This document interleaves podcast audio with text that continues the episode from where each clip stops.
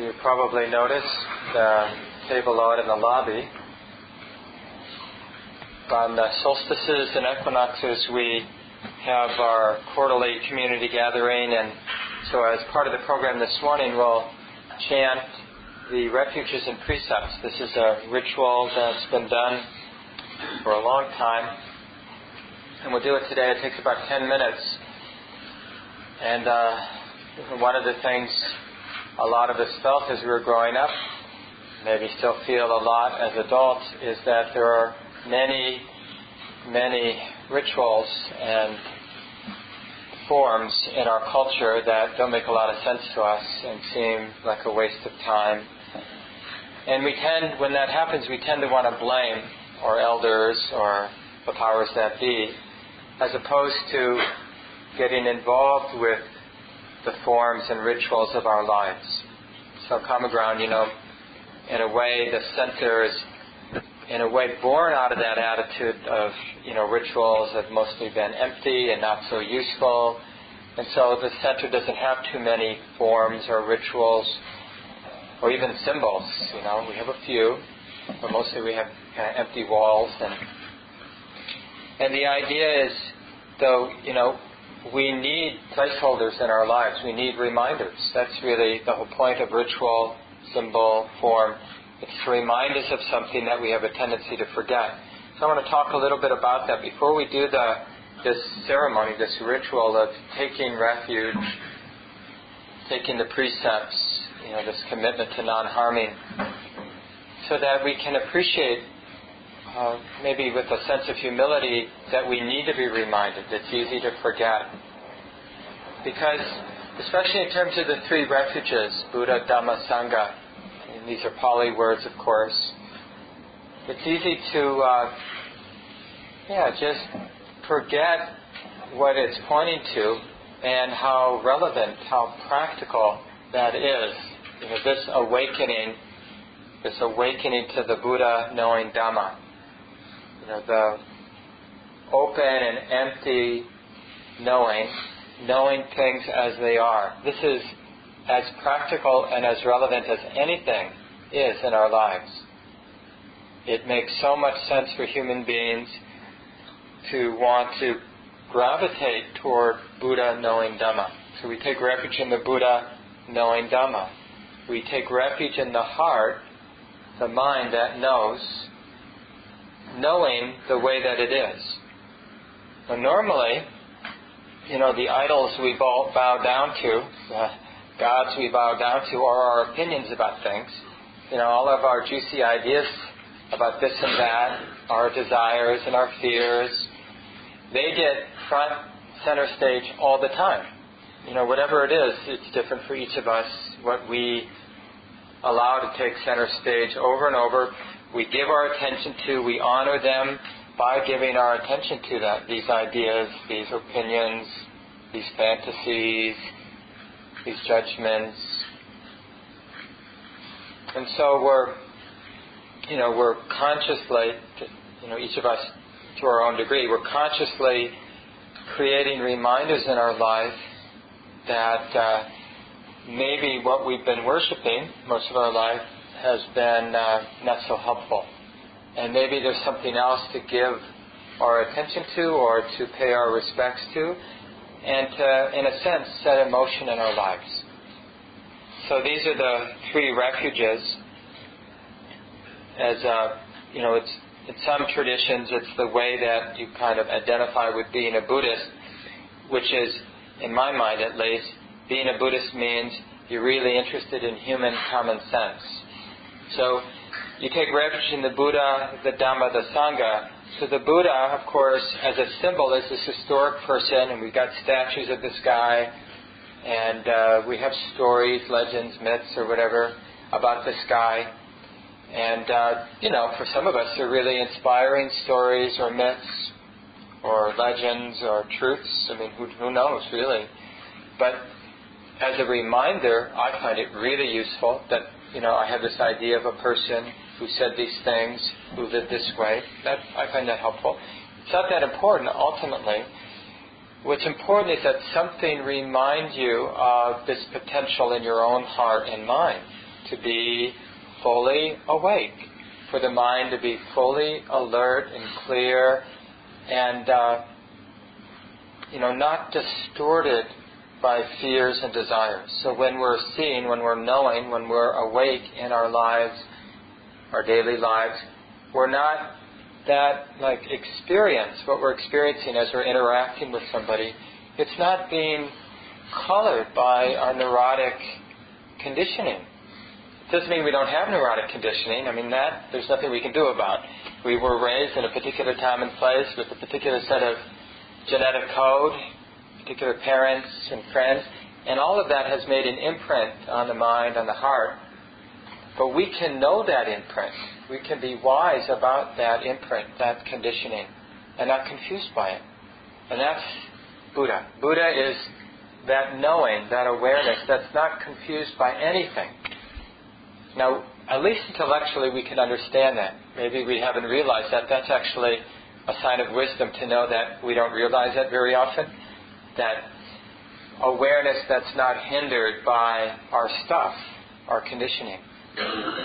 But that's a, that's a step in the direction of Buddha to know that our awareness, our way of being in the world is being hindered by our conditioning, right? That we have prejudices, that we have opinions that we're stuck to. Even though we know we're stuck, we're still stuck. To be honest about that is a, a powerful step in the direction of understanding Buddha, what we mean by Buddha. And the reason we're interested in Buddha, because it's only Buddha, this clear, unhindered awareness that can know Dhamma. Dhamma means the way it is. So when we haven't been Buddha, which is almost all the time, we're not really connecting with the way it is, the world as it is. And it's a problem because when we're not connecting, when we're not knowing Dhamma the way it is, we're knowing things as we imagine them to be, as we want them to be, as we're afraid that they are. And then our whole life comes out of that misperception. You know, instead of Buddha knowing Dhamma, we have Mark, this neurotic guy, coming out of this particular set of conditioning, knowing what I imagine is happening. And then my actions come out of that deluded knowing. Then you get a life like this. but it is the way that it is. Some of you, most of you don't know me well, but those of you who know me well may, might have some compassion. Just as we can have compassion for each other, because to the degree we understand that it's, you know, it's Lisa knowing the world as she imagines, or Wendy knowing the world as she imagines, or Casey knowing the world he, as he imagines, then we know it doesn't work. That doesn't work, and we call that dukkha. It's the basic uneasiness and anxiety we experience in life. Even, like in my case, when I've had a lot of good fortune in my life, so even when we've had a lot of good fortune, we can have compassion for those people because even with their good fortune, they're suffering, they're stressed, they're uneasy. Maybe not as uneasy as people in poverty or people who have had a lot of loss or a lot of overwhelming challenges. That life is unsatisfying, difficult, anxious, stressful for most of us most of the time. Because we're that conditioning, we're being deluded by our conditioning, imagining that things are this way, acting from that imagination, and our actions don't fit because they're not in alignment with the way it actually is. They're in alignment with the way we imagine it is. And that's how, you know, often a big disconnect between what we take things to be and what things actually are. We all know what it means to misread things in a superficial way. You know, we think it's a two-way street, but it's actually a one-way street. You know, we've misread the situation. We almost get in an accident, but the first chance we turn around and now we're safe. But there are much more subtle ways we're misreading the way it is. Like, you know, one of the things that's talked a lot about in Buddhist practices, one of the great misperceptions is we imagine that we are apart that I'm here in some fundamental way apart from you, from the rest of everything else. That we live existentially as separate individuals in a seemingly permanent way, like I'm permanently who I am apart from everything else. And that we all share that, whatever you want to call it, alienation or and that's a mis- that's a perception based coming out of our conditioning because you know we've been trained to see experience our life that way. And then we act accordingly. So when that sense of self is threatened it's uh, it's profound that sense whether, whether it's a psychological threat or a physical threat it sort of rocks our world because the one thing we know, which is this sense of separation, this thing that is apart, is being threatened. And then we do all kinds of things, most of them neurotic, in the sense of being harmful for ourselves and others, to address that challenge, that fear. Now, what happens if that's a misperception based on conditioning? And you can just see the kind of implications that has. You know, from a Buddhist point of view, saints are people who have, to some degree at least, overcome that misperception. So their actions aren't based on that sense of separation. And then they have different kinds of actions in the world more light and joyful, loving and compassionate actions in the world, more skillful actions in the world. In the previous couple of weeks, we've been sort of revisiting our basic meditation practice and daily life practice as using this acronym RAIN, R-A-I-N, just as a way of remembering and as a, a way of helping us reflect, like becoming wiser about what this oh, path of awakening is all about. And the R stands for to recognize this. And part of that shift from what we call wrong view. This is me, and life is as I imagined it is, and I'm going to act out of that imagination. To emphasizing recognition, not emphasizing that I'm here thinking it's like this, acting accordingly, but instead this it's really profound humility. Like the only reason we're not really mindful in the moment is because we arrogantly think we already know what's going on or I already know I'm at ground. I already know I like Mark, or I already know I don't like Mark, but I like the community, or whatever, you know, whatever your opinion is. It's like it goes unquestioned. Our ideas about things, our beliefs about things, they just keep coming up, and we just take them as the way that it is. So this first movement in practice to recognize this is how it is, or that this is being known is a real act of humility. Like we don't want to uh, immediately take our imagination, our view, or opinion to be any kind of reality. It's just that. It's just a thought. It's just an opinion.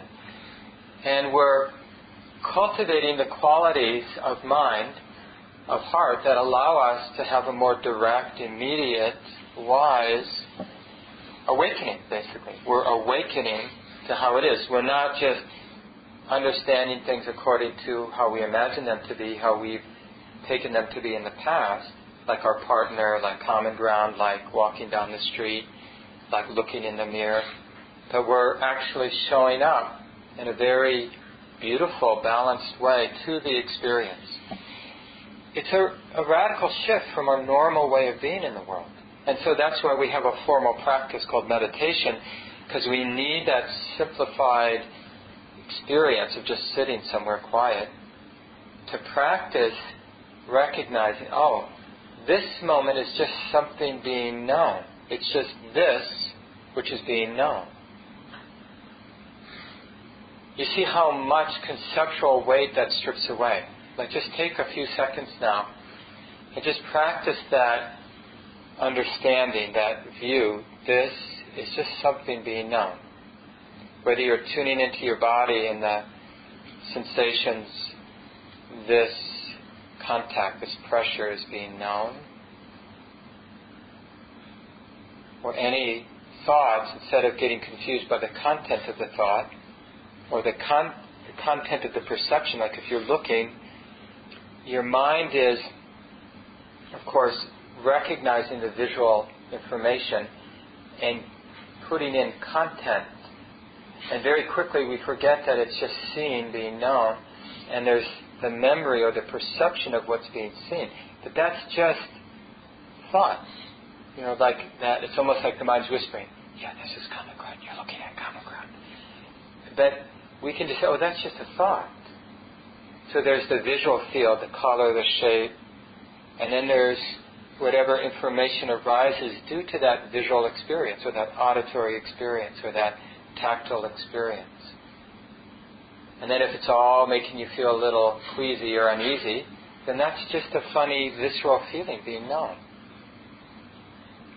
Or if you're feeling energized, then that's just energy being known.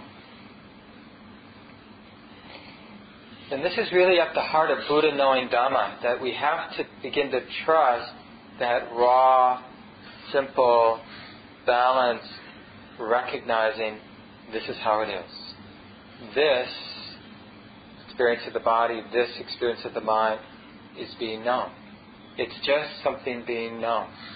The whole world, you know, in terms of the diversity of our ideas about things and our opinions about good and bad and what I want and what happened in the past and what I'm hoping for in the future, that huge edifice, that complex edifice, it literally implodes whenever there's a simple moment of mindfulness. Oh, this is just something being known. Because it's, that's not complex. And you see, there's actually nothing outside of that simple moment of recognition. Because when, when the mind says this is just something being known, it's a non-excluding excluding awareness. It's not like we're this is being known, but there's all this other world over there. Because when we say this, it means this. There's nothing excluding, being excluded. When we say this is being known, this is how it is. Like Ajahn Sumedho says in defining a term in Buddhist practice, ekaggata is a Pali term, usually gets translated as one-pointedness. And he translated, translates it as the one point that includes everything. Now, this, it isn't about like really getting your attention right to the tip of the nostrils and, and like shutting out the rest of the world.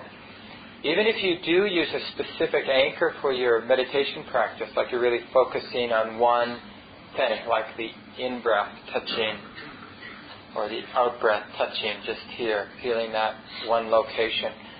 You'll find if you're doing your practice correctly, you'll find that as you absorb into one object, the whole world opens up.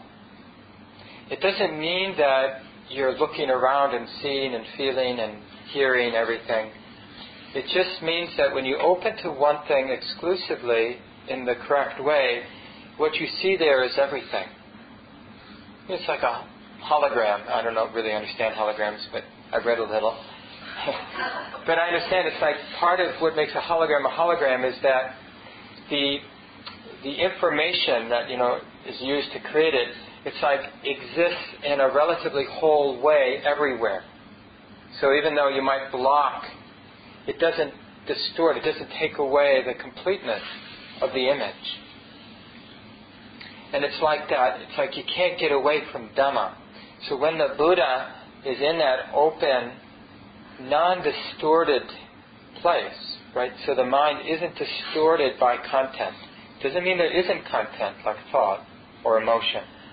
But the mind's not confused by it, which means content is just content. Emotion is just emotion. Sound is just sound. Sight is just sight. Sensation is just sensation. Then what it awakens to, what it knows, even if it's looking at the breath or opening to hearing, what it really knows is Dhamma, the way that it is. Because everything reveals, in a sense, the truth. Now, I know this sounds a little magical. And generally in Buddhist teachings, in this tradition especially, it's very pragmatic. But we have to, even though it's very pragmatic, we have to stay open to the possibility that we're really deluded. So, what is so direct and real and uh, available doesn't mean we know it. Because, you know, we know this is true, at least intellectually. Humans, and with language, with the help of language, we have an amazing capacity to create our own bubble and live inside of it. And I bet many of us remember times in our life where we created our own bubble and lived inside of it, and we didn't know it until the bubble burst.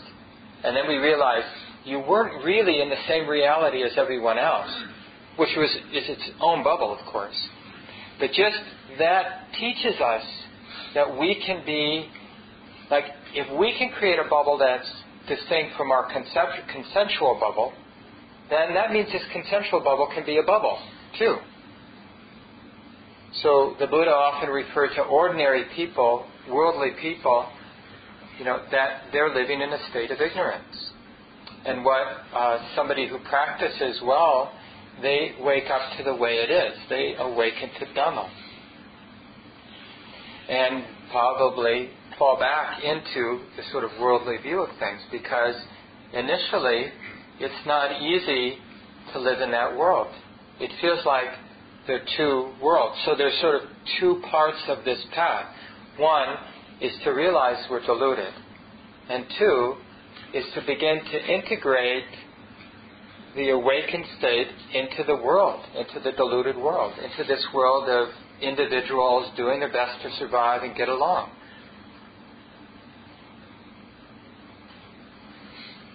So, um, what we do at these quarterly gatherings is we chant the refuges and precepts, which you'll find in your chant book, and I, I know people are going to have to share because there aren't enough for everybody. So please share with your neighbor. It's good practice. And we're on page. We are on page 35.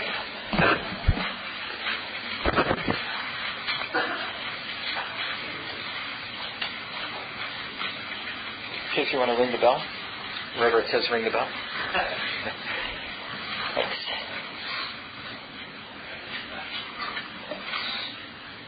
So we, a lot of us, you don't have to. We use this uh, another gesture, another part of the ritual. If you like it, you can do it.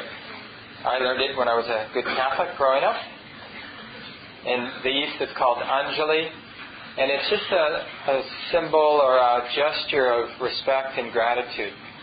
We put it by our heart. And uh, in Buddhist practice, in the different traditions, all kinds of different bows.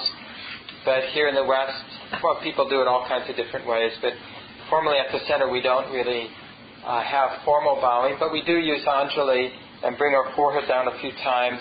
Some you might notice people do it at the beginning or the end of a meditation period. And again, you can just use that if you want. So you can do that where it says by a bow, and you can do the common ground bow. so we'll do the refuges in Pali, the language spoken around the time of the Buddha, and these teachings were recorded in that language.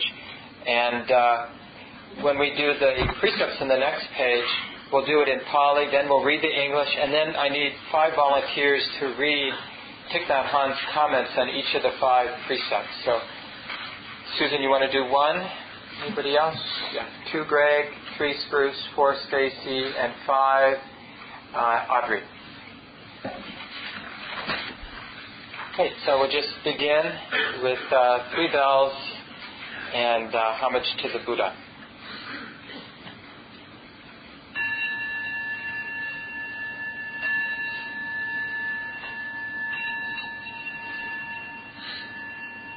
So we pay respect to our historic teacher, Namo tassa bhagavato arahato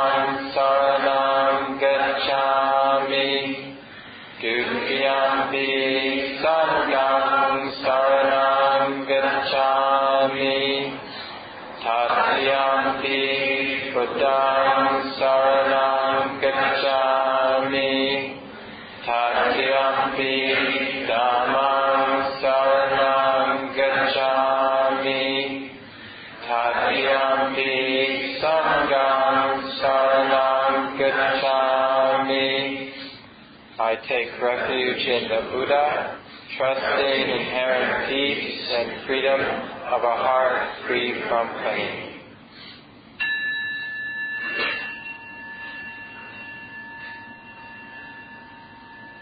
And the second, I take refuge in the Dharma, trusting mindful awareness of the way things are.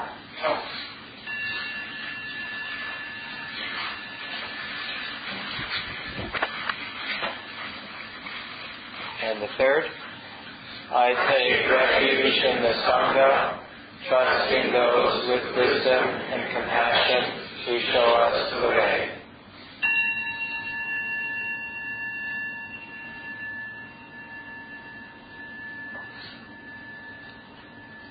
And we'll chant the five precepts now, first in Pali, then in English, and then we'll listen to somebody read Thich Nhat Hanh's comments. First one.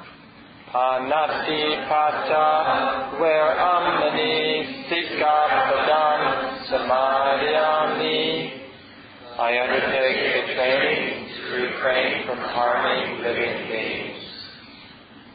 Aware of the suffering caused by the destruction of life, am committed to cultivating compassion and learning ways to protect the lives of all beings. I am determined not to kill, not to let others kill, and not to condone any act of killing in the world, in my thinking and in my way of life.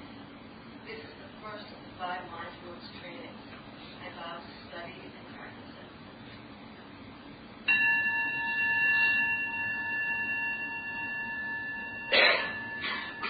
And now the second. Adina dana where amani sika padam samadhyami.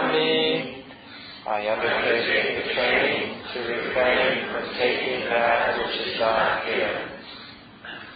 aware of the suffering caused by exploitation, social injustice, stealing, and oppression. I am committed to cultivating loving kindness and learning ways to work for the well-being of all beings. I will practice generosity by sharing my time, energy, and material resources with those who are in real need. I am determined not to steal and not to possess anything that should belong to others. I will respect the property of others, but I will prevent others from profiting from human suffering or the suffering of other species on earth. This is the second of the five mindfulness trainings I vow to study and practice it.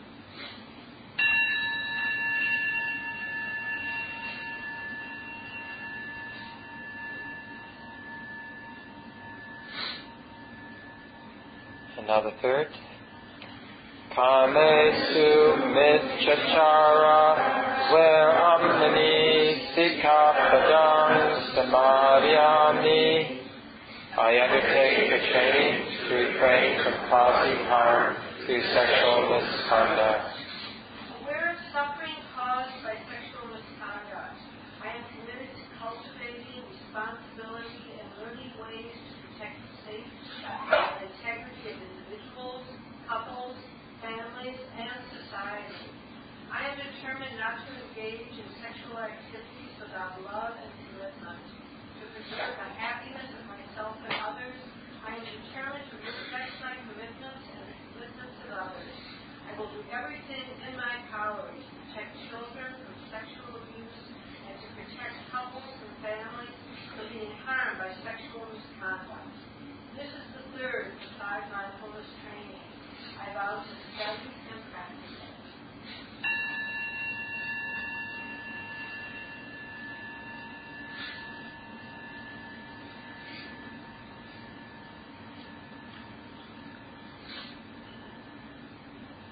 it. And now the fourth. Musavada where amani sika padam samadhyami. I undertake the training to refrain from false and harmful speech.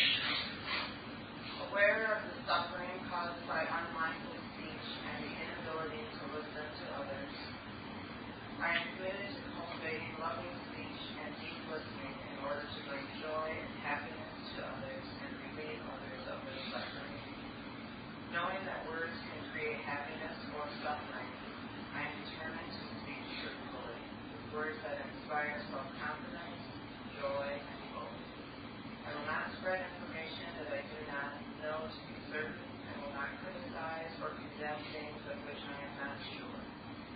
I will refrain from uttering words with the intention of causing division or discord. I am determined to make efforts to reconcile and resolve all conflicts, however small. This is the core of my mindfulness training. I vow to study and practice.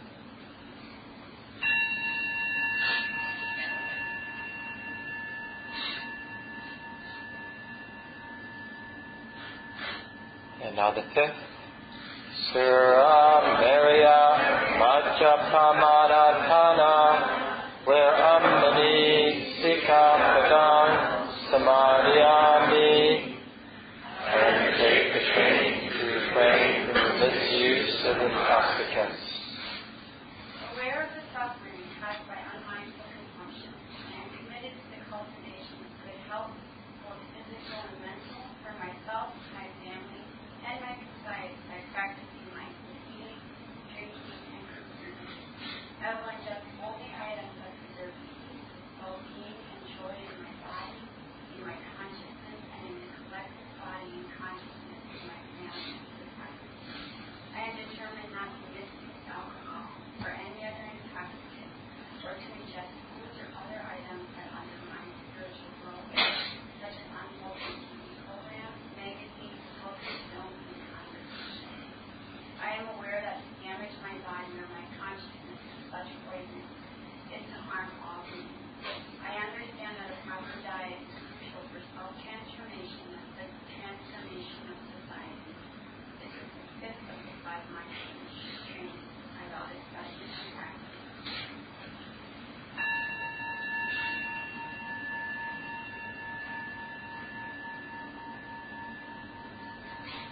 And now we finish up.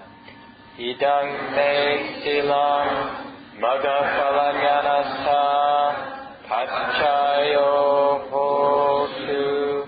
May my conduct conduce to attainment of the highest fruits of liberation. And we read below. Taking refuge, undertaking the five mindfulness trainings, and practicing the way of awareness and insight gives rise to benefits without limit. I offer to share all blessings and merit with my parents, teachers, family, friends, and with all beings everywhere. May this life and practice contribute to the great stream of causes and conditions leading to happiness, peace, and liberation for all beings. May all beings be happy.